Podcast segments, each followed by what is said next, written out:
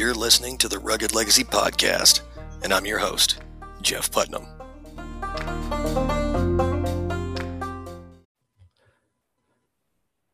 This is the second episode of the Rugged Legacy Podcast, and I'm joined today by a good friend of mine, Adam Lane Smith. Adam is a psychotherapist, a husband, a father, a guy who can write a book maybe every other minute, uh, little time in between if he needs to breathe. But no, he is a well accomplished author, and he has decided to take the book world by storm with a whole new series on masculine Christian fiction. Uh, so, Adam, I want to thank you for being with me today. How are you, bro? Good. Thank you for having me here. Uh, well, I've known you for roughly a year now, and I think you and I've gotten on better than most people, considering our vast uh, difference in ideologies, which is kind of what I wa- why I wanted to have you on. Um, you're a very devout Catholic, and I am not. But I am very intrigued by your work. I've read all the work you've put out uh, on your masculine Christian fiction series, and I want to know what drove you to creating that. What was it that made you say, okay, I've seen all these different Christian fiction series out there. I think Left Behind is probably the most famous one. But yours are the exact opposite of that in every respect. Um, I've never heard about nuns doing stealth assassinations on cult members until I read your work. So, so what was it that led you to wanting to jump into masculine Christian fiction? Extreme disappointment and disgust with the overall, shall we say, Christian community. I hate to say it that way, but um, at least growing up where I was, I grew up in a mega church. Um, grew up in California. Grew up with a lot of Christians who were Christians in name only. We call them churchians. You go to church and you don't do much outside of that. You consider your obligation filled as long as you spent an hour every Sunday. Um, discussed with that, but also so talking to so many Christians, young Christians, um, some even some old Christians, just they're feeling like there's nothing out there that makes it even sound like their faith is interesting.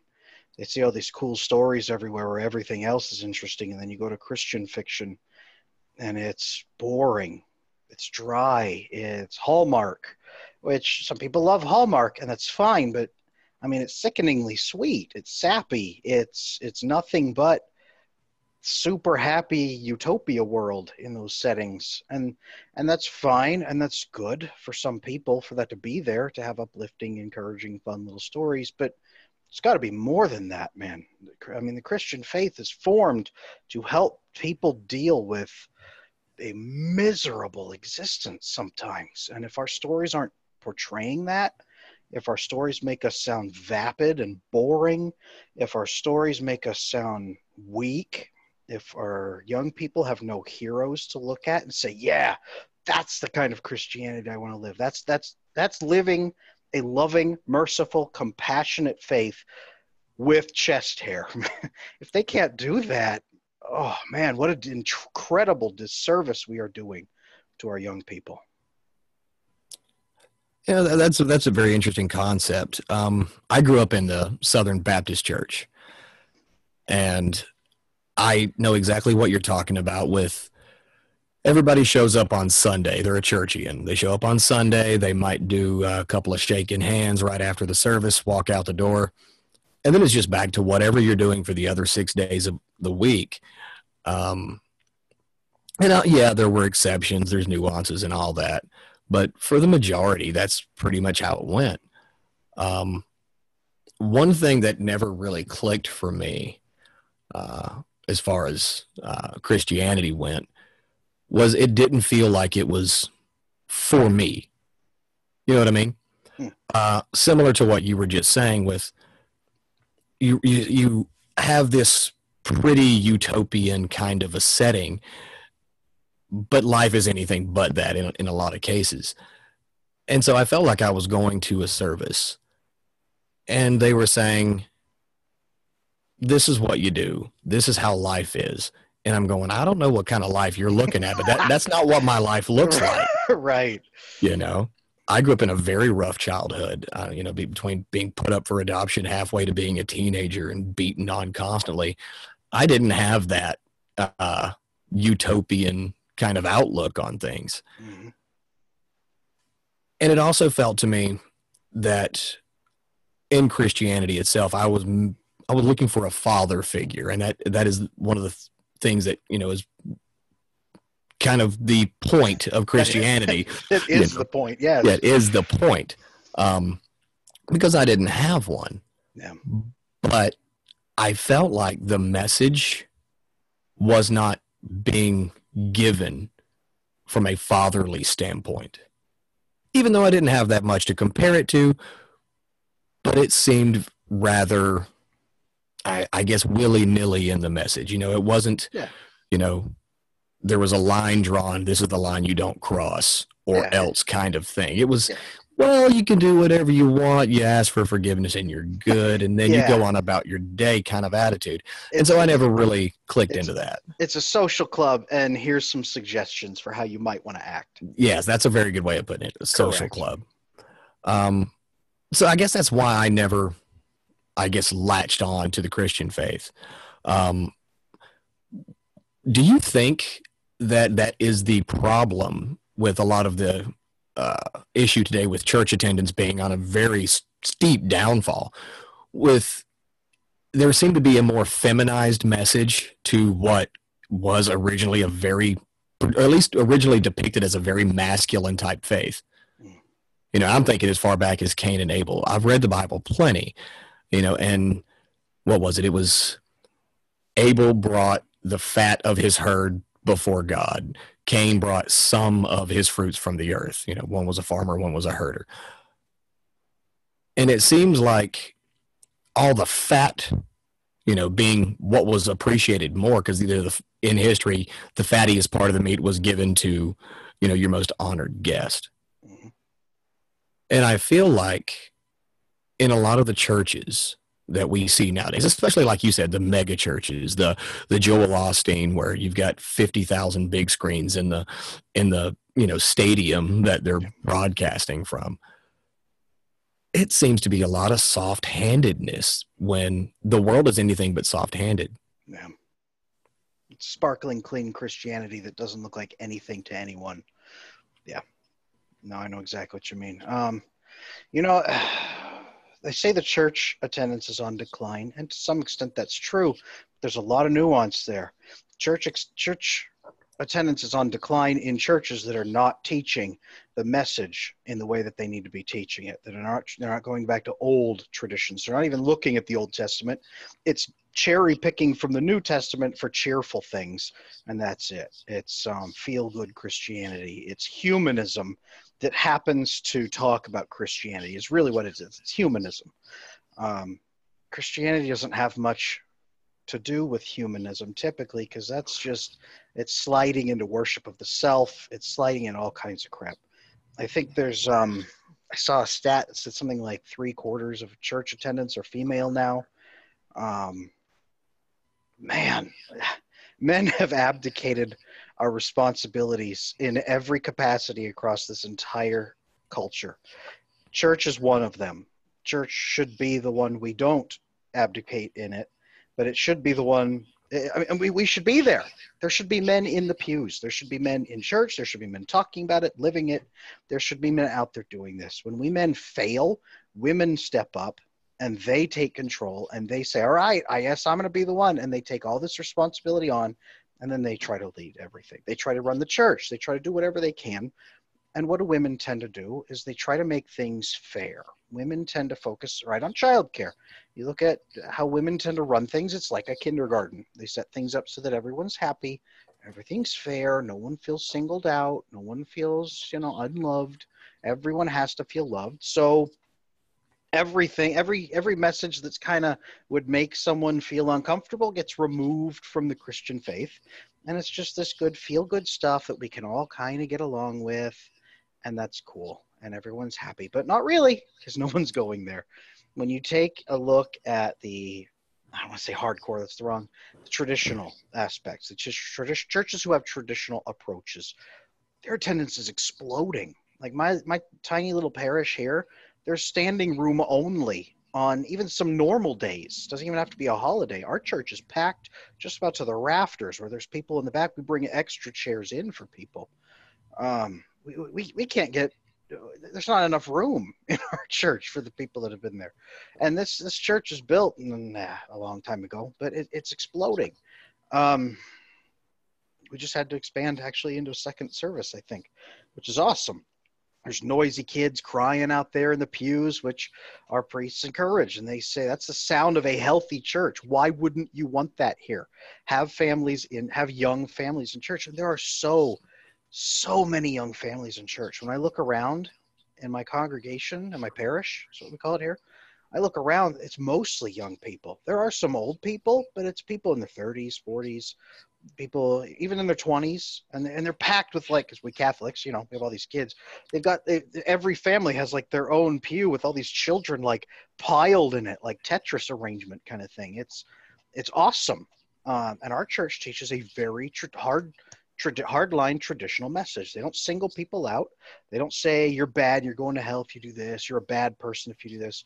But they do say, here are the laws, here's the commandments, keep them, study them, learn them. They push us to learn them. Um, I think part of the problem, really, was when you look back 100 years ago, you had the Great Depression, World War One, Great Depression, World War Two, Dust Bowl, you had all this stuff happening, and parents didn't have time to be with their children right? They were slaving away for 18 hours in factories. They were desperately trying to keep things together. They didn't teach their kids much. When it came to faith, when it came to morality, when it came to staying as a family, families started moving off the farm, moving to cities, breaking up, losing all kinds of stuff. Family networks were broken apart. And then the people said, well, we don't have time to teach our kids about faith either, but the church will do it. And that's not what church is meant to do. We Catholics, they don't teach us much at all in the service you go and your priest might speak for five, ten minutes and do a homily. You go to a Protestant church and they, they're more likely to have a message, right? The hour is, is usually there's 20 minutes, a half hour of a message where they kind of guide you through, like, what does this part of scripture mean or something like that. But if that's all you're getting, you are utterly failing. And for the majority of history, I mean, you were supposed to learn. Here in the Catholic faith, we are told, like, you are the first teacher for your children, you have to teach and men aren't doing that. People aren't stepping up. It's just like public school. People are saying, ah, I'll send my kids to public school. They'll learn about sex, morality, relationships. They'll learn for that from their teachers, which is why we have now we have sex ed in the schools because parents aren't bothering. Um, now we have churches where people have no idea what their faith even is. We have people here in, the, in our church called the the cradle Catholics who were born into the faith, never told mo- what it means at all, and they just kind of say, "Oh well, yeah, I don't know. Catholic faith is not really for me. I don't know. It doesn't seem to to resonate for me." And you say, "Well, what about this, or this, or this?" And they say, "That's not part of the faith." you say, "Uh, yes, it is. Those are core facts." I've met Catholics who didn't know that Jesus Christ is supposed to be our Savior. I've met Catholics who had no idea what forgiveness kind of means. I've had Catholics who had no idea what communion is or why we do it. And these are core pieces of our faith. So when I look around my congregation, I look my parish, I love it. When I've looked around all the congregations I've been a part of in the past, it's really old people. And that's it. it's really old people who are dying out. Yeah, that was um, kind of the demographic, uh, especially in the Southern Baptist Church. It was just a bunch of really old people who've been going to that same church since 1941. Yep. Um, now, to go back a little bit into what you just said. Yeah, go for it. Um, you were saying that a lot of the message is mainly being feminized because men aren't taking an active role in attending the church. And I did read recently that since the I think it was the industrial revolution, people's had people had a lot of their lives kind of begin to overlap and you know like just like you said you see that family network gets broken up people have to go to work people have to do this and that and the other and of course in the big industrial boom sundays were often worked and so the man being the head of the household and having to work and provide you had women filling the pews Well, that trend seems to have, of course, filtered all the way down into what we see today. But I'm just wondering the the priest, the pastor, the minister, he is essentially the shepherd of a flock that he is supposed to be guiding or at least protecting, right? If the majority, I think you said what was it, three quarters of all congregations are now women. Something like you know, that. it's it's a three to one ratio for men to women to men in church. The pastors or the priests or the shepherds that are spending the majority of the time of their time with their congregations. Well, if the majority of their congregation is women, you, you kind of start to have that bleeding effect where the priest or the minister or whatever isn't going to want to talk to like the way you and I will talk to each other as men. We're not going to pull punches. But if we're talking to women, we're going to pull our punches a little bit as to kind of rein it in and say, make this is it, but I don't want you to start crying, kind of a thing. And I think because it's so soft handed, that maybe pastors and priests and ministers aren't spending enough time with Christian men to where they don't get that you know that perhaps that fellowship with other men like what you and i have with our friends in our circle where we don't pull punches. We, we're not going to pick but we tell it like it is. And i think a lot of the issue with faith today is that nothing's being told like it is. Yeah. you know i'll, get, I'll give you a good example. Uh, my wife was raised catholic and she was told her entire life if you're going to be married catholic and you end up getting divorced, you are not to take communion. Right? That was that was after after being divorced, the Catholic Church kind of frowned upon it. You know, you don't take communion. Da, da, da, da. You still go to church, but don't take communion. And it was something along those lines. Yeah. But her now, when her mother and father got divorced, you know, her dad left the church. You know, hardcore Hispanic family. You know, he okay, he left the church, didn't go. And her mother never took communion after that because she was a divorced woman. Mm-hmm. But later, while my wife worked for the rectory and the diocese, they started getting letters and stuff from the from the diocese stating, "Well, now this is allowed. Well, now this is allowed. Mm-hmm. Well, now this is allowed." Um, for example, you, you're seeing married priests now. You're seeing homosexual priests. You're seeing female priests. And for the longest time, none of these things were ever allowed via the doctrine of the church. But as time has progressed and society starts to say, well, this isn't right, this isn't fair, I feel from an outsider's point of view, and maybe you can correct me on this, but I feel from an outsider's point of view that religion, no matter what it is, is supposed to be this unwavering lighthouse on a hill to guide ships to it. But the problem seems to be that the more the sea's getting churned, the lighthouse is trying to make its way out to sea to find the ships and lowering its standards rather than causing telling the ships to raise their standards. Yeah. So I was wondering what you thought about that. Um, you know, I've been Catholic for a year, so I'm obviously feeling really comfortable to speak for every Catholic in the world right now. Um, no, I'm back in, I believe it was the 60s. There was something called Vatican II, which is the Second Vatican Council, and they talked about, again, that's my understanding. I, am very poorly educated on this, so let me just blow out everything and pretend I know. Um, my understanding was that some things were updated to make, kind of like you'd said, make church more accessible, quote unquote, to people, uh, more compassionate, to have a more compassionate approach. Um, society was changing, so they wanted to take a more compassionate approach to people. It wasn't supposed to change the beliefs and the doctrines, but it was supposed to encourage more compassionate approach toward the people having those things, since those things might become more prevalent. Um, for example, a priest may butt up against more uh, parishioners um, talking openly about homosexuality today than they did back in the 40s or 50s. Um, so, because those things are going to become more in the open, my understanding was they were supposed to be more compassionate. It wasn't supposed to change anything. Um, we don't have women priests. That's not allowed in the Catholic Church. There's a huge, and we do have a lot of women and some men pushing for that, but it's absolutely not in the Catholic Church. Um, okay. Celibacy is still required. The Pope just came out and said that he would rather lose his own life than break up celibacy here in the church.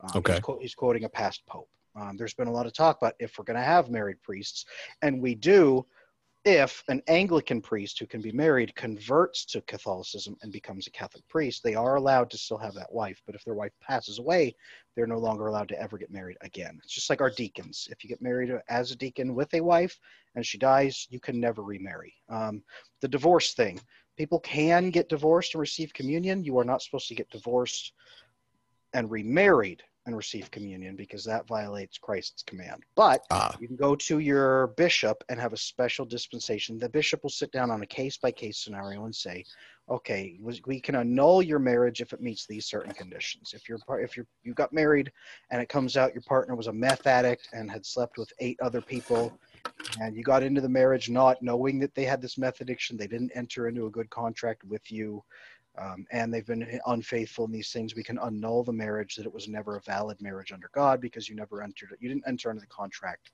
under full terms. Um, so it's called an annulment.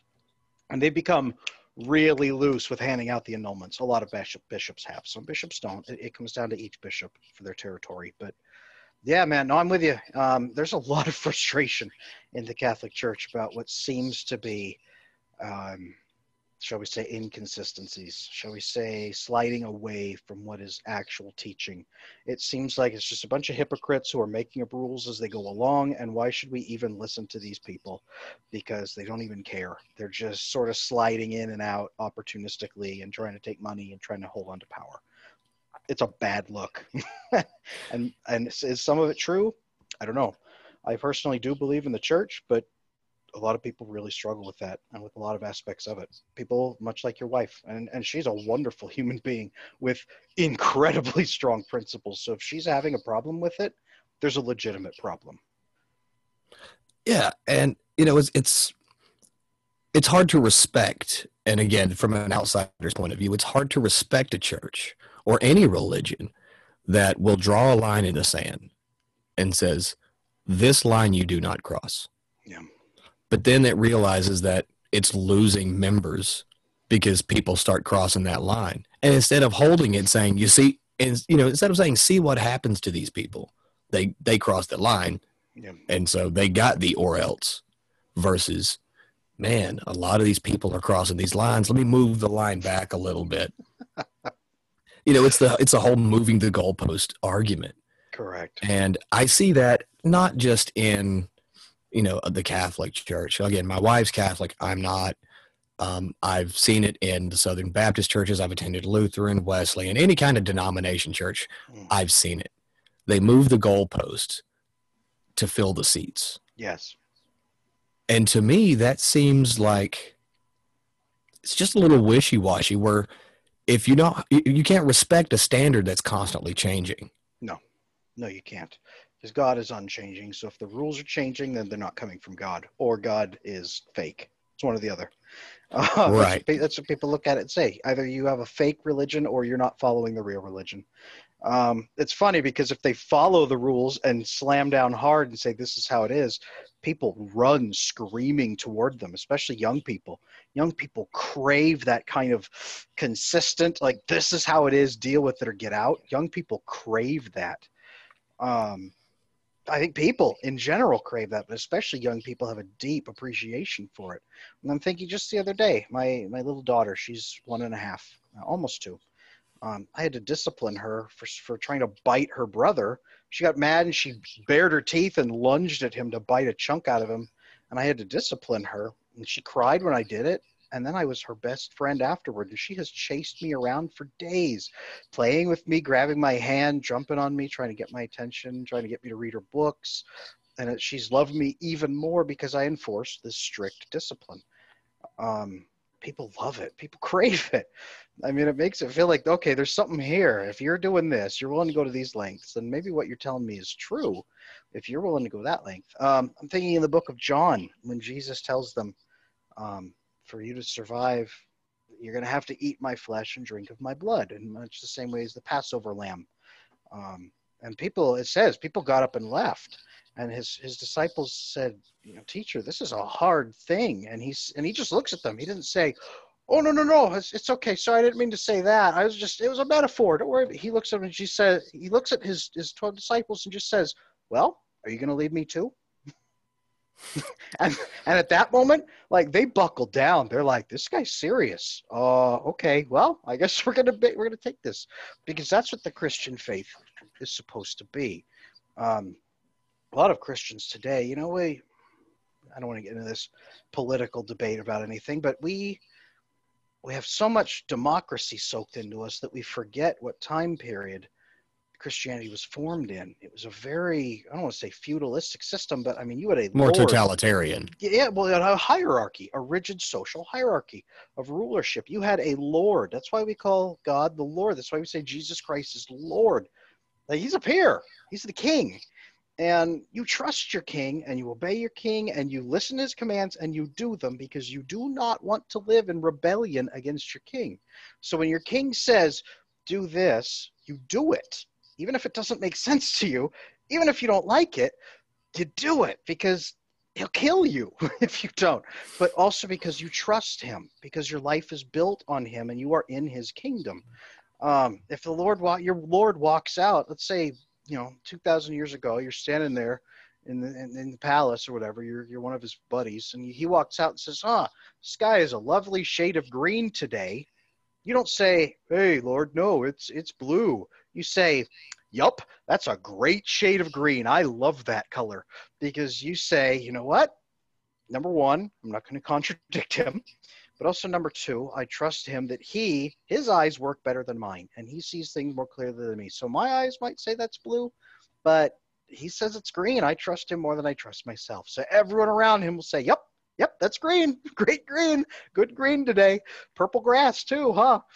And that, that's that's how it is. If you you can follow 99 of his commands, but if you say, you know, this one, I don't like this one. I'm not going to do that. It doesn't sound good to me. I don't think you're right on that you are living in open rebellion against him. You are now an enemy of the state.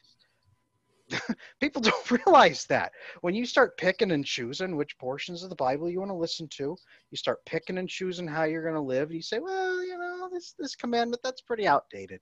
When you start saying things like, uh, the Ten Commandments, uh, I don't know, man. Ten suggestions is more like it.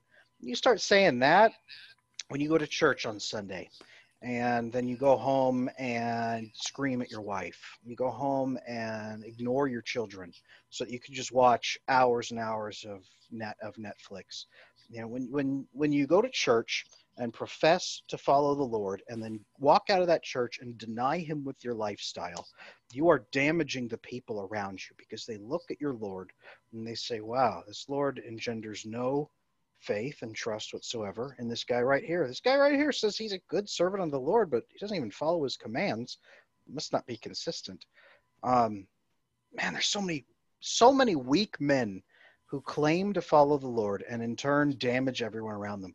As you and I are speaking right here, real talk, as you and I are speaking right here, there's a ton of male Christians out there right now masturbating to porn.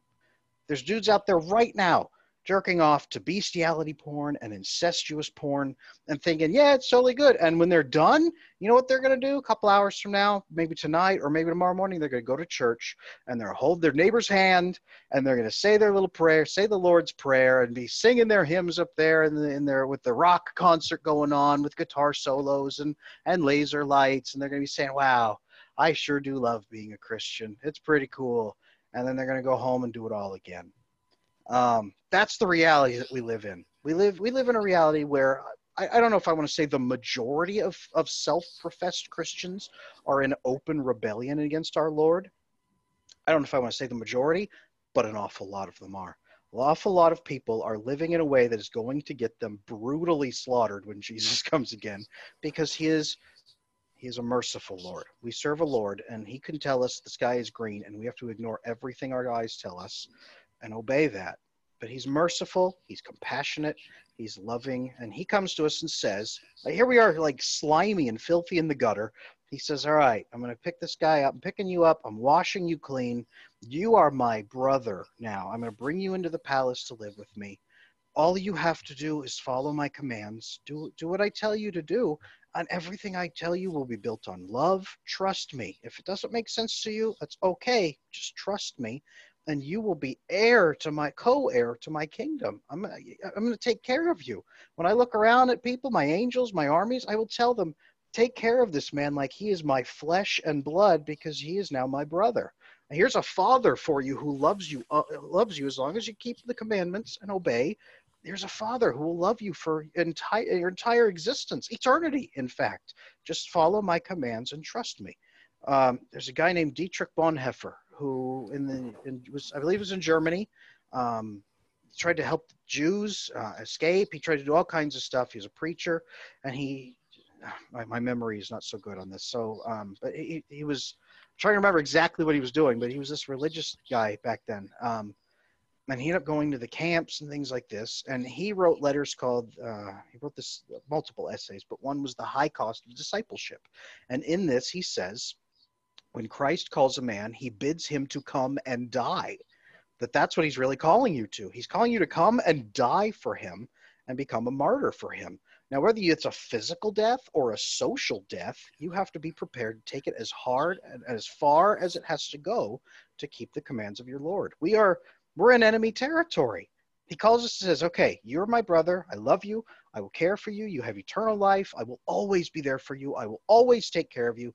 That doesn't mean it won't suck and it doesn't mean it won't hurt and it doesn't mean it won't be miserable, but at the end, I will always be with you. Go into enemy territory, love people, tell them my commands, you keep my commands, and you be a shining example of me, and I will call people to you and you will teach them about me. Go do that.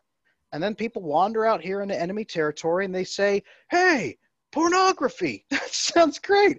They ignore the Lord and they stay at home so they can jerk off. They have sex with people who aren't their wife. They go to strip clubs. They ignore their kids. They don't teach their kids their faith. They say, ah, church will teach the kids that. I, don't need to talk to the kids. It's awkward for me to talk to the kids about this faith. That's weird. It's weird. That's what weirdos do. I don't want to do that they say I don't I, don't want to I don't want to get in my I don't want to stand up to my wife and tell her the Bible says that you should submit to me even if you don't like it that's what the Bible says and this is our Lord's command so if we don't do this you are living in open rebellion against the Lord and you are condemning yourself if you don't want to submit there's a lot of Christian women out there who've been around horrible men and so they get married to this dude and they henpeck him to death. And she rules the roost and says, Submit. I don't want to do that. That's not my wedding vows. And, and you try to, uh, uh, our wedding vows say he'll submit to him, obey him, right? Love, honor, and obey. I'm not going to obey him. We're equals. Well, no, that's the opposite of what the church. but you're supposed to submit to this man and he is supposed to submit to christ there's a hierarchy in place um, you can well, do, do you, that or not. You can live in open rebellion against your Lord and say, Sorry, Lord, you don't know what you're talking about. It's not the 1940s anymore. I'm not doing that no more. You can do that, but you are living in open rebellion against the Lord. Right. Well, do you think that because of what we were talking about earlier with the leaders of these churches, uh, the deacons, they seem to have embodied while they're supposed to embody the lion and the lamb, but with three quarters of a female congregation or parish, they tend to come across as more lamb to get that message to maybe fit a little bit more with who they have in attendance. Yeah. Do you think that this is because with the this is what is causing the lack of men attending church is because the message has been catered and altered to meet the feminine audience. And audience is a bad word for it. No i'm with but, you uh, but it, but it's it's portrayed in a way that they accept it. And to say the things that you just said you know the bible says a woman will submit to her husband can you imagine in today's society? I to me, if uh, if a guy tries to say that in front of seventy five women with twenty five men there, and says that with today's expectations of what how people should act in society, I feel like that would cause a church fire. Mm-hmm. Yeah, and it should. And fine, well, burn the place to the ground, like Dietrich Bonhoeffer said when Christ calls a man, he bids him come and die. If that means, look, what happened? What happened to all of the disciples? One hung himself, and to my memory, the other 11 were martyred. I mean, that's part of the gig. That's part of the gig. To be persecuted, to have people hate you, to lose your job, to be stoned to death in the streets with you and your family, It's part of the gig. Either you obey your Lord and you trust him, or you don't there's a lot of soft, like you said, soft-handed Christians out there who say, mm, Jesus wouldn't want me to suffer for the message, so I'll just be quiet right now.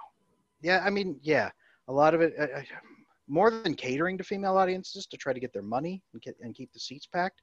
I think that men are just plain afraid of women because they don't understand how women work.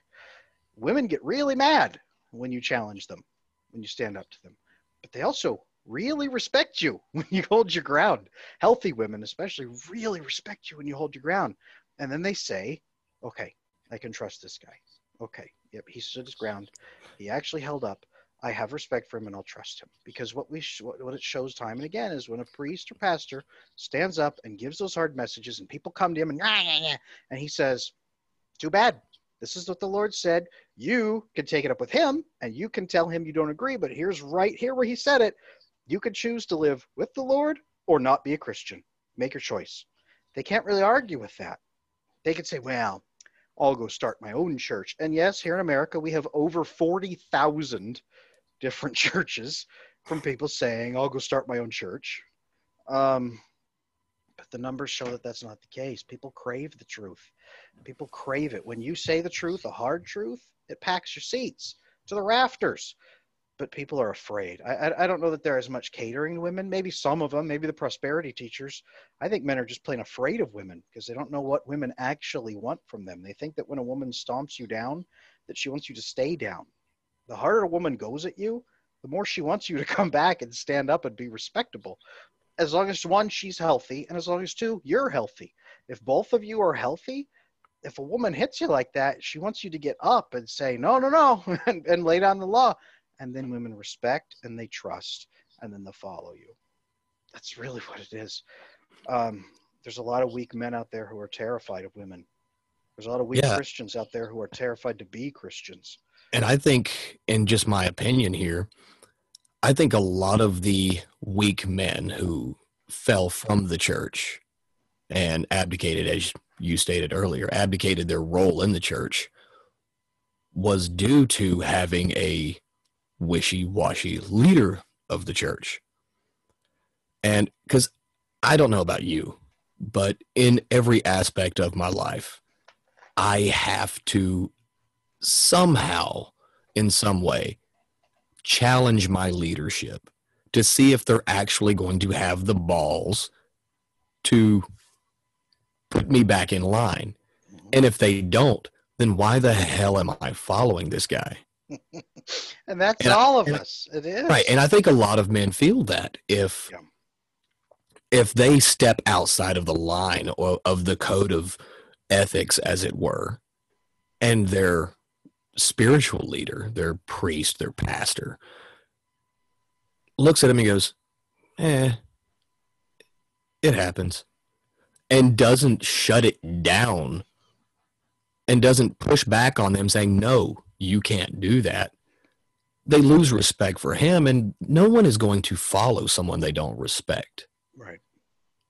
So it, it seems to me like a lot of these weak men are product of weak spiritual leaders, and these weak spiritual leaders are on the same back turn products of weak men and weak spiritual leaders. It, it sounds like a very vicious cycle that's kind of spinning out of control and I like what you have done with you just stuck your hand out there and you snatch that line drive and you stop it dead center. No, this is what needs to be done. This is how it is.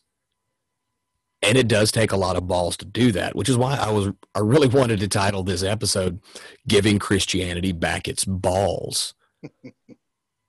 because when you first started talking to me, and we've had numerous conversations over the past year about this very thing, you're unwavering as what my idea of any religion should be. It should definitely be unwavering. It shouldn't lower itself to meet the masses. The masses should be forced to elevate themselves to meet the standard. And you've never not called for that. You you you don't compromise, as any faith shouldn't be compromising. Um, so, what I want you to do now is kind of go into what you're hoping your work will accomplish as far as the Christian faith goes, and bringing and like you said in the beginning, making Christianity interesting again to those who are desperately seeking that hardline doctrine that is not going to compromise just to make them happy. Good question. Um, I think I can answer that uh, pretty easily because I, I I've got multiple people already since I released my first book. Right, Gideon Ira Night of the Blood Cross. I released number one. I released I had all three of them rapid fire. Released number two. Um, the third book in the series came out. Valkyrie Doll came out in oh boy, December. It was October, then December, then uh, October, November, December. All three of them. Rapid fire came out like every 30 days. Um, I've had parents of teenage, like middle teenage Christian age, um, Christian boys write to me and say, My son doesn't really read books, but he read the, your first book four times cover to cover, and we can't get him to stop. When are you coming out with the next one? Um, I got people signing up on my Patreon, right? I just announced on my Patreon that I, I, was doing some other Christian stories, and I said, no, no, no. My Patreon is going to be 100% for Gideon Ira from now on. I'm going to churn these stories out at top speed if you like Gideon Ira and you want to support me churning them out, you want 50 of those books out in the wild, come support me on my Patreon and you'll read all the books in advance as chapters are written. Sneak guide, sneak peek, help me shape them, help me do all kinds of crap. I said, no, this is it. I got to do this because this is what parents are telling me their kids are eating up. This is, I get people writing to me in DMs on Twitter, sending me emails and saying, thank you for giving us an example of a solid masculine Christian man. Now, it's extreme. He's killing people in the book, like left and right. He's, I, I don't even know how many people he's killed. Hundreds, maybe, by book two. I don't know, a lot. Um, I follow something called the just war doctrine.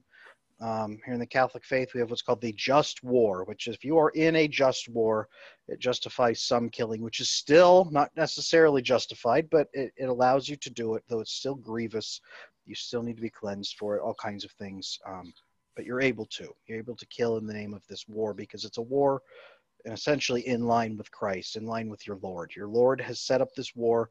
It is just, and so you go do it. Um, he's killing everyone as in it's open warfare. It's, I mean, it's like Mad Max, the world, right? But with demons, like openly. Um, so he's killing all kinds of people, and some people are deeply uncomfortable with that. I do have some Christians writing to me saying, like, Adam, this is kind of like kind of like bloody and and mean. Like he's killing a lot of people. It is very dark. Yes, it is. Yes, it is. It is not a sparkling Christianity. It's also not a Christianity that anyone can look at and say, "Hey, that feels like me." It's a Christianity that you look at and say, "Oof." Well where's he getting that from? And then i talk about that in this in the book. Sometimes i'll bring in like even characters will question him like what are you doing? And he'll he'll lay out some of the doctrine and why he's doing it.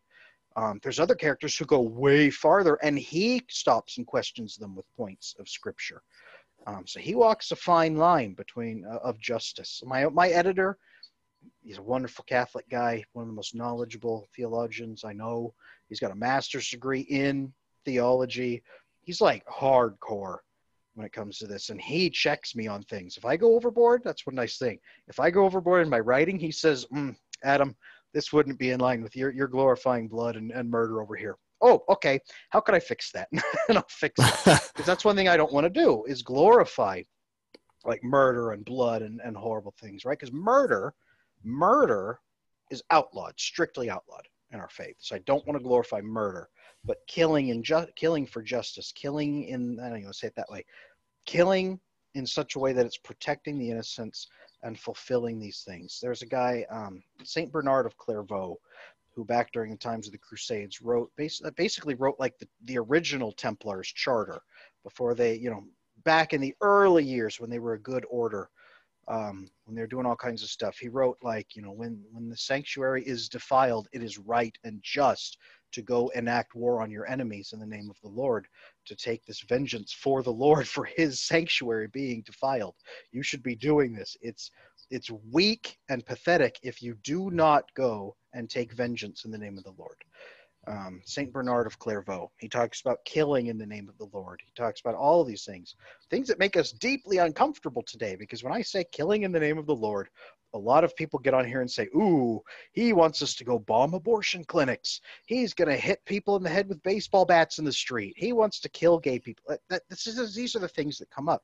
I'm talking about when you are in open warfare, as in as in these books, right? He's in post-apocalyptic setting demons, slavers, people are coming along like brutal, brutal Mad Max nightmare survival situation. He is out there fighting. He's the front. He's the fir- front and last line of defense for average people who want to live in peace. Um, I walk a really fine line with that.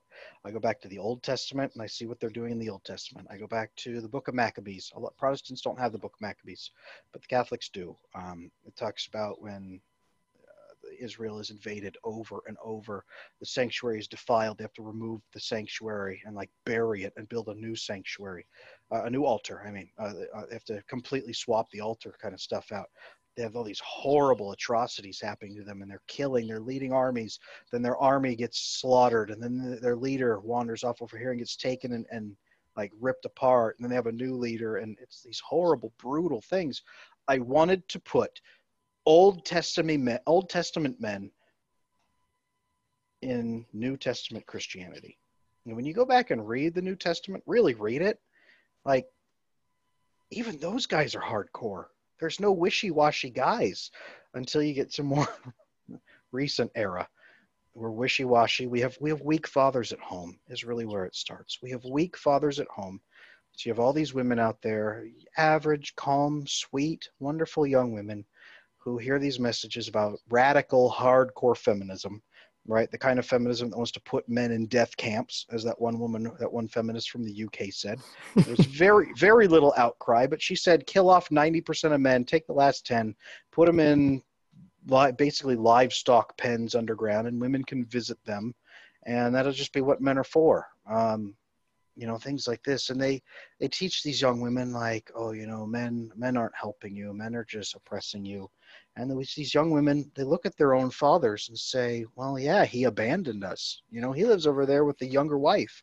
Or yeah my dad just like locks himself in his office every night and just like we know what he's doing in there with like the, the nasty music and the sounds going on in there like or he's just drunk all the time or he hits us and just screams at us and he you know whatever or he sexually abuses them. He's addicted to something. All these weak fathers if you have a strong father who loves you and guides you, that young woman's going to look at that feminist and say, You're full of crap. Men aren't the problem. Look at my father. He took care of me. He, he governed me. He, he managed my, my behaviors, but he loves me. He encourages me. I'm not enslaved under him. I'm taken care of, but I also have freedom and security. Like, what, what are you smoking? But look at all the weak fathers in our society today people sit here and complain on Twitter, on social media about how every every American woman is a feminist now. They don't even realize it. And feminism fills our churches. And well, yeah, what are those women looking at? When people come to them and say, men are the problem, men are pathetic, men hurt people, men don't love people, men don't care, what are they looking at as examples? And it's the same in the church, right? Like you said, you question your leadership so men question leadership, women question leadership. I talked about that a moment ago. The difference is when man questions leadership and that leadership is weak, the guy bails out. When a woman questions leadership and that leadership is weak, she stays it out for decades, miserably, continuously poking and prodding and trying to get him to stand up. And I'm convinced that that's what a lot of church attendance is, is women poking and prodding their priests and pastors, trying to get them to stand up and have a sack for once. And they don't. The men bail out the men just the men say this is I can't respect this. I don't want to deal with this. But you come along with my books, come along to my books, and you say, "Oh, teen teen attendance is falling." You know, in another twenty in another twenty years, there won't even be churches. It'll just be I don't know. You'll just go there, and, and you, there won't even be a Bible. You'll just go there. There's, there's an app for that. There's an app for that, right? The, yeah, there will be an app for church. You just download whichever denomination that you want to subscribe to that week. You just download that app, and as long as you open it once on Sunday, okay, you're good. It's going to have like a little activity checker. Yeah, it'll have a pop up, a little banner that pops up. It says, "By the way, be nice to people," and that'll be the extent of the message, right? And yeah, I'm a yeah. Christian. I got the banner once a week. Um, yeah, you'll earn badges like you do on Audible or Kindle. There, you. That'd be actually not a bad idea. Um, Pokemon Go, but church, yeah. Um, no, I, people talk and say, you know, when when the when these generations die out, no, there will be a one percent Christianity and ninety nine percent atheism. Young people don't even want that. They're so enlightened. And then I get all these emails from young people and their parents saying, "Thank you, thank you for this message. Thank you for having this hardcore." Brutal. I mean, he is a brutal guy. This hardcore hero. Thank you for for teaching good doctrine in these books. Thank you for doing this. My son has read your book four times cover to cover. It's only been a month since he's had the paperback. He doesn't even like reading. When is the next one coming? When I get over and over and over, I keep getting these emails from parents. I get young people writing to me. Um, Andrew Lochner, He's a wonderful, sweet guy, young guy. I adore that boy. Um, he's a man. I shouldn't even say boy. He's a man. Um, he's actually going to be a guest. Is he wonderful? He sweet, is wonderful, sweet guy. But he's young. You know, I'm in my mid thirties. I look at him and I'm like, like, I did he hit puberty yet? I look at and I know he has. Like, he's, yeah, he's younger, he's man, but he is just he's the same age as my oldest son. but when I when I when I see what he has to deal with mm-hmm. today, it it reminds me of you know raising my own children. Yeah, I see what he deals with and how he deals with it, mm-hmm. and then I see what my children have to deal with and how they deal with it, and right. how they'll come to me, or I mean, hell, you know, I've even reached out to Andrew to ask him be a good way to relate to a kid your age, right? Um, you know, I, you know, like you said, I call him kid. He's not a kid. He's a grown man. Yeah, he is. But but you look at him. I mean, he's another generation, and I look at that and I say, at the very least, these young men, they're out there fighting on the front lines. At the very least, they need something. They need rest. They need enjoyment. They need escapist entertainment, right? Can they watch Star Wars? Well, not really, because I'm looking at Kathleen Kennedy and all the people behind Star Wars, and they say white, and they came out and said explicitly, white men are over. White men need to take a back seat. We are not interested in white men anymore. They said this before the first movie even came out. And that's been their whole theme. The future is the, the force is female. All their t-shirts keep saying they're preaching against men. Um, all of their entertainment media. Who's the only white? Who's the only villain they're allowed to have cast in any movie ever again. A white man. A young white man who's a hick or an old white man in a suit. Those are the two villains in every movie from now on. He's either a young white hick or an old white businessman or politician. Those are the only villains allowed ever again. Um, christian bonus points if he's christian. Bonus points. And bonus points if he gets to use, say this is the lord's will. He wants you to be miserable. So just shut up. Bonus points for that so these guys, they just want to relax, right? And that's fine. Make that media for people that want to hear that media and watch it. But these young guys are out there fighting day in, day out, tooth and nail, and then they hear these messages every time they want to. They just want to read a story. They just want to watch a movie. They just want to relax. Well, I'm giving them something to relax. I'm giving them something to enjoy. And while they're there, maybe they learn something. Maybe it asks them some hard questions. Maybe they think about it. But there's a there's an author Um, his name is Nick Cole. Wonderful, sweet man. He's been my mentor for a couple of years. Um, good Christian man. He's out in California, lives in like Hollywood, USA. Hmm. Very devout Christian, very conservative man. Was blacklisted from his original book publisher for being conservative, um, for standing up for his beliefs. Uh, blacklisted, tried to bury his career, and he's come back five times harder. Wonderful, sweet, kind man. Um, I can't, I can't over exaggerate. I can't exaggerate how, how wonderful he is and how big of a force he's been in my life.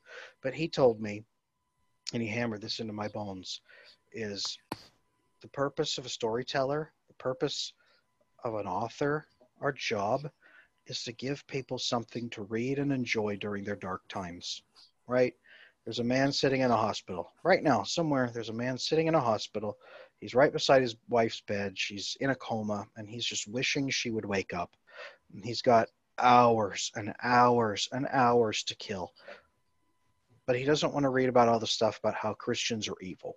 So now he can pop open any of my books and he can sit there and just spend a couple of hours buried in a book that's not going to punch him in the face and tell him he's a piece of crap. It's not going to tell him that men are evil while he's sitting there right by his wife's bedside. He can just enjoy some stories. That's what Nick Cole hammered into me, and that's what I really want to hammer into this. I'm not out here to save the world with my books. If I do, cool. I, I don't know. I'm just serving the Lord. I'm just here to do what the Lord tells me. And right now, the Lord tells me, publish some books, man. Here's some ideas. He gives me the ideas. I shut up and I write them. Um, now I'm going to say that they're perfect.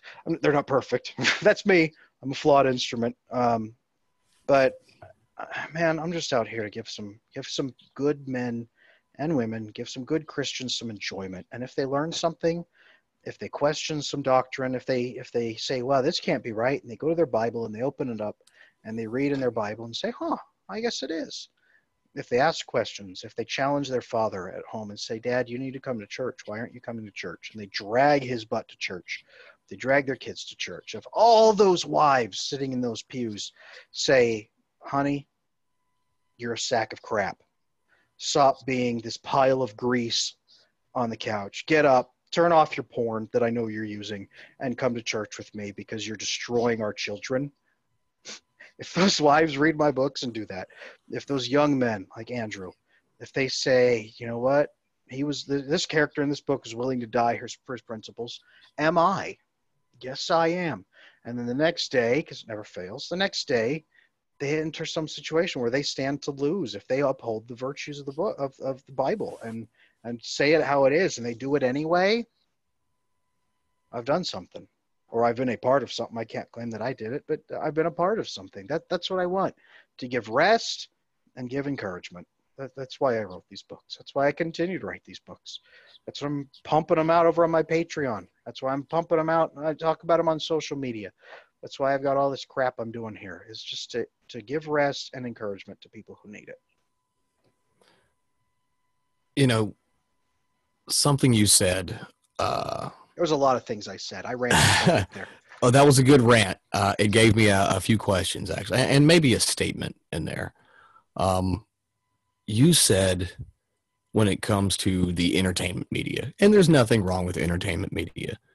You know, um, what made me laugh is I'm, I'm looking over here and I see a Star Wars toy that my son has, and it's sitting here.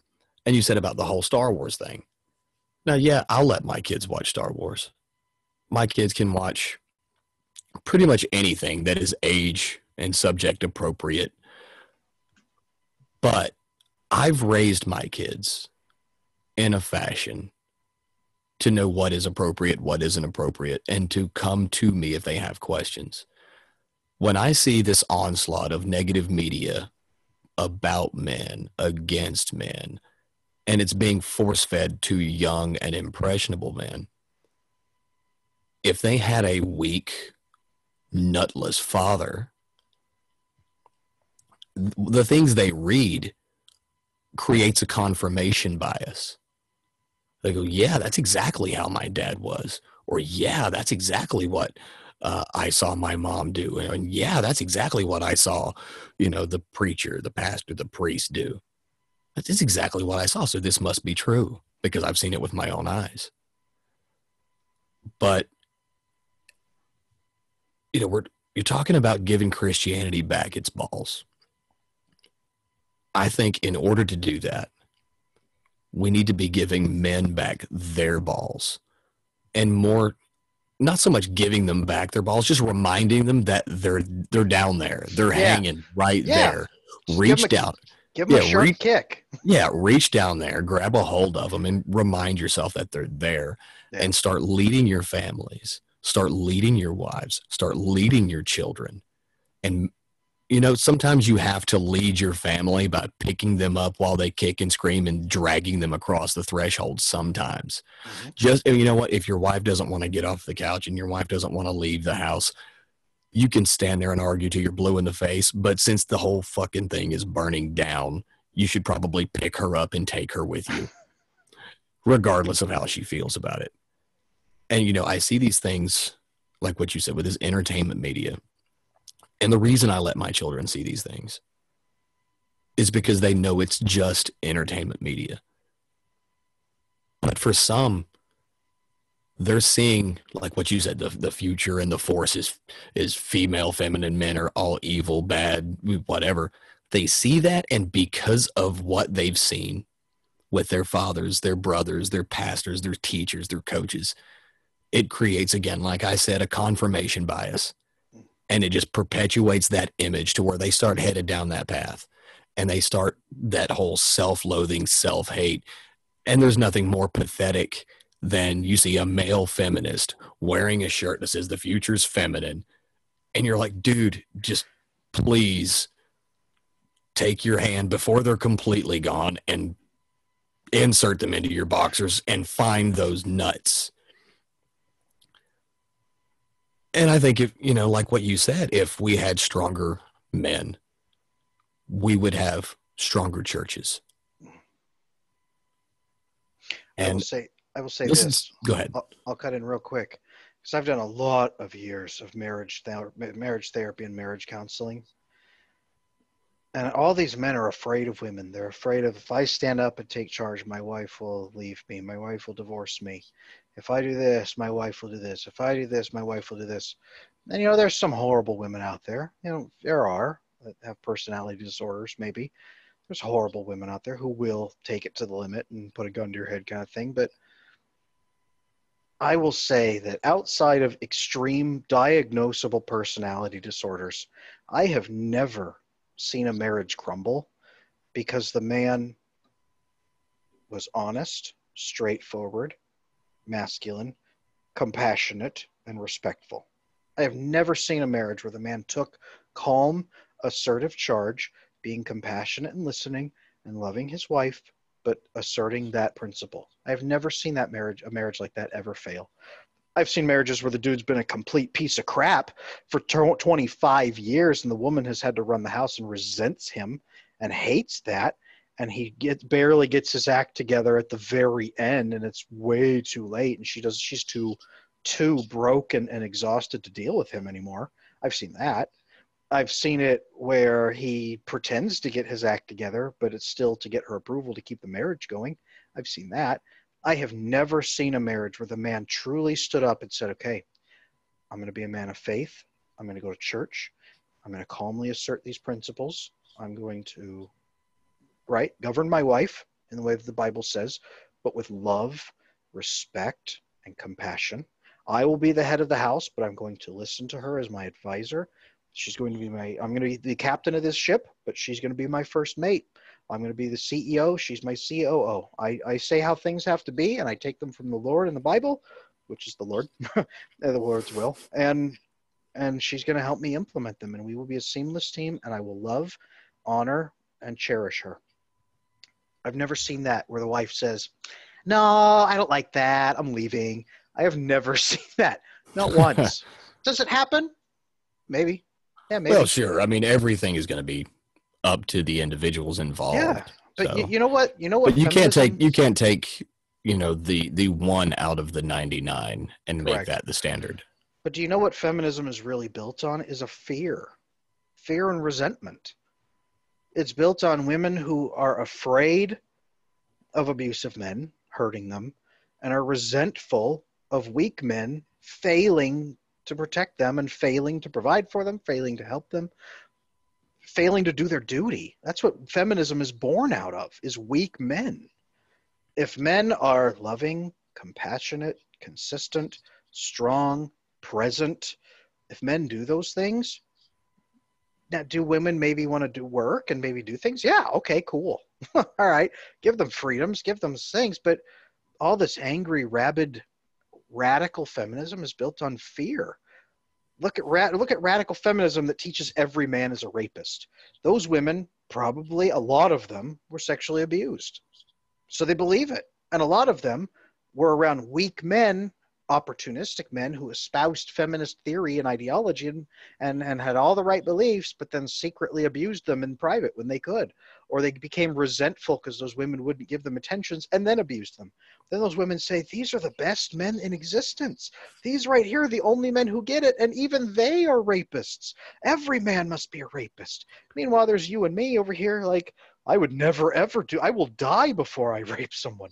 Right. Uh, and, they, know, and, they, don't and, see I, us. It's understandable though. Right, but they don't see us that way. They're of course only they around these way. men. That's that's confirmation bias. It's, exactly. I can't, I can't really exactly. If I spend all if I spend all of my time around, you know, ten different dogs and they all bite, I'm never going to trust any dog. No, you're going to say every dog bites. So exactly. That's, that's why I believe those women are there. That's why so many American women are feminists but don't know it, quote unquote, because they have those ideas. If they had loving, warm, responsible, respectable fathers who said, Sweetheart, here's what the Bible says. Here's what we're doing. Here's this faith. You are always welcome to talk to me and voice your concerns. If you see me falling short, please come to me and let me know. I'm going to do this, this, and this, and this is my life.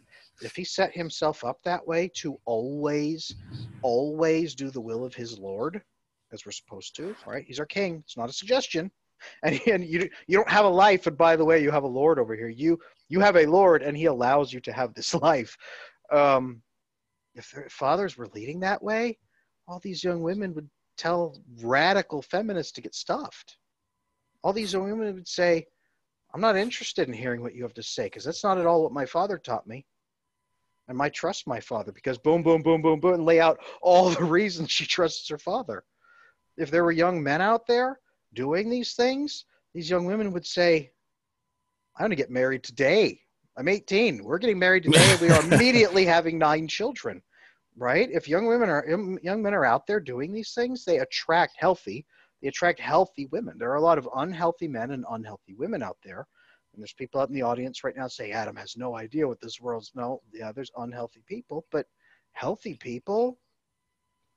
I believe that the Bible is true. I believe it's it's the true word of God and everything in it is the teachings. I'm a Catholic, so I believe every single thing the Catholic Church teaches without exception. Everything. And I believe that they are all grounded in science, that they are all the best thing, and that that's what's best for all of us. So we need to listen to it to live the best life. That's my belief. I 100% believe that without exception. That's my religious faith. And I've seen it. When people actually live it, their life is good not like lack of pain good, not lack of struggle good, not like they have 10 billion dollars in their bank account good, but they have peace, they have love. They have all the things that you need, and they don't struggle every minute of every day with this existential angst and misery, constantly living in fear and terror. I don't know how to say it besides that. You see the fruits of it. When people truly live it, you see the fruits of it. There was um there was a young woman on Twitter the other day that um, said something that resonated for me. She said, "You know, the Catholics they they have this weird veneration of Mary, and I used to think that was really pagan and idolatry and really uncomfortable." And she said the only time that ever really changed that I even questioned it was when I started to look at the fruits that that had in those people's lives. And that's the only, she said, nothing else convinced me that there might be something acceptable there till I saw the fruit of that in those people's lives when they truly venerated her as his loving mother, when they truly followed their Lord with everything, not just with a few things, but seeing that fruit, boom, for her. And that's for me too. I was staunchly anti Catholic. I was about as anti Catholic as you can get until I started looking at what it actually teaches and what people actually get from it when they 100% follow it. And that's me. Um, I think that's all of us, though. All of us have really bad examples of fathers. Not all of us, but uh, you know, uncles, grandfathers. Well, I think all of us have. I think all of us have seen the very bad examples of fathers. That's a better way to say it. Um, you know, we've seen it. We've seen we've seen the fruits of the bad things, but we attribute those fruits to the good things, and we forget that those people aren't following the good things. Those people are spitting in the face of the good things and pretending to follow them. Go back to the roots. If I ever fall short, I hope someone would come to me and say, "Adam, you're an idiot. You're following. You're falling short. You're failing utterly, and here's where you're failing." And I would, hopefully, if I wasn't a defensive jerk, I would thank them because I want to be living appropriately. I want to be doing right. I have people all the time. I stick my foot in my mouth all the time on social media. I say something I shouldn't say, and someone will hit me in DMs and say, hey, man, this wasn't really on par with where you should be. And you know what? Sometimes they're wrong, and sometimes they're very right. And I appreciate that. We all should. We shouldn't be afraid of correction. No, and I think that maybe maybe with this current culture, um, being afraid of being corrected. And also being afraid of being the one to do the correcting have contributed uh, in multiple facets to what we've seen and at least what i've seen from an outsider's point of view. You know the reason like i said i wanted to have you on is from someone who is a non-christian. I really find someone like yourself or like my wife who upholds those principles without any qualms about it because no this is just it. This is where all of my values came from because it's it. Um i've always wanted to be able to look at things objectively. And what, what what's funny about this conversation is that while I'm not a Christian, every single thing that you've covered has been pretty much in line with the way I think, the way I live, or at least the way I try to live. Uh, you know, I'm, I'm, I'm like, I'm a flawed instrument like yourself, but we've been going for almost an hour and 15 minutes. So I guess before we wrap, tell everybody what's coming next tell everybody what you're working on now, what's coming next, what to expect, and also where they can find you uh, if they would like to reach out to you in the same way that a lot of these uh, people who've bought your books and read your work have reached out to you. Um, where can they best find you if they ever have any questions? So, where can they find me first? Um, AdamLaneSmith.com. I have the simplest name in the world, right? When you write books and your name is Adam Smith, you're kind of, it's unfortunate because you have Adam Smith a long time ago with The Economist, and then everyone who's ever written about Adam Smith. So there's like 10 billion books. So Adam Lane Smith, L A N E. Find me on Amazon, adamlanesmith.com. Um, Adam Smith author on Twitter, Adam Lane Smith books, I think on Instagram. Um, you get the gist. You know, Adam Smith. If you type Gideon Ira, that'll pop it up usually. Knight of the Blood Cross will pop it up usually. Um, I'm everywhere. I'm everywhere and nowhere at the same time. No. Um, what's coming next? I've got uh, a few things in the works. Number one, my Patreon. I'm wrapping up a. I'm wrapping up my dark Christian cyberpunk story called Neon Knights. I'm going to change that. Change the name of that over probably to Neon Jack. Um, here in another. It's wrapping up here in probably a couple of weeks, maybe a month or two. Um, the cover for that I've already commissioned. It has a neon picture of the Virgin Mary on the background, plus some guns and like, you know, cool stuff. Um, cyberpunk there. I'm wrapping that up, and I'm like I said, I'm switching it over to uh, Gideon Ira. The next one is Gideon Ira in Castle Bloodghast. So it's in the dark post-apocalyptic wasteland. Um, he goes to this haunted castle to try to retrieve his childhood friend from this nest of not only demons but human experiments that's been conducted. And it's gothic horror combined with like Doom guy from the Doom video games. Combine those two things, and that's what that book's going to be. Um, I've got some plans for the next two books after that. So far, I've only got those three books planned. We'll see where the Lord takes me after that, but I've got those planned. Um, some on Patreon. Adam Lane Smith on Patreon, patreon.com slash Adam Lane Smith. You'll find me. Um, jump in like $5 gets you access to every every uh, Deus Vult Wastelander. It's the series Deus Vult Wastelander book in advance, months in advance. Jump on there, five bucks a month. You get all my books that are coming out in that category, in that series. Um, apart from that, I'm also diving into young adult fiction. So, young adult has been geared toward a lot of middle aged women, which means it has a lot more sexual, graphic material. It's kind of becoming like an offshoot of the romance subgenre. So, you say, hey, here's a cool book for my 12 year old kid. And there's like extremely graphic sexual encounters on every chapter, kind of thing. Um, I'm doing a non Tolkien fantasy series, which is a fancy way of saying I don't have elves and dwarves custom races. It's set in the Neolithic era, which is like we just discovered how to plant corn and sort ah, of okay. crappy little villages. It's set in that era, but it's an alternate fantasy world. They have magic. They have giant weapons. They fight these giant monsters the size of like houses. Some of the monsters are even bigger than that, like 40 foot tall, and there's still like five foot tall dudes with like six foot swords fighting them. Um, it's got traditional values. It's got good, clean values that you can hand to any kid. They're not Christian books, but they're built. They're informed by Christian morality, should we say? So you can hand them to any kid, and they'll enjoy them. Um, and adults. I, I, have a lot of adults who are doing beta reading on them to make sure that they work and they're enjoying them too. That's coming out actually probably March because I launched a Kickstarter for that, and that was massively successful also. So I think that is all of how that's going. I just released my guide on how to write books because I published seven or eight books last year. I think it was seven books last year. Um, yeah, it was just recently said that you sit down and a book falls out your ass. I mean, so pretty much. Yeah, that's not far from the truth. it's kind of the truth. I um, I write when I when I get the time to write, I write like a machine, and I think I've I've kind of hammered that down into into a process. So I've got a book on Amazon called "Write Like a Beast." Um, it's this huge, sweaty dude with an axe chopping a writing desk in half. If you haven't, if you haven't realized, that is kind of my aesthetic. Um, everything I do is extreme and over the top.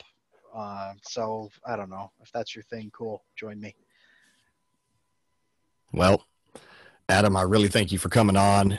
It has been a very in-depth and a brutally honest uh, conversation, and I've enjoyed every minute of it. Uh, for everyone who's listening, there will be all of the information to get in contact with Adam in the show notes. Also, if you would like to support this podcast, there will be a link to support on anchor.fm slash rugged legacy. Again, thank you all for tuning in and listening to the second ever episode of the Rugged Legacy podcast.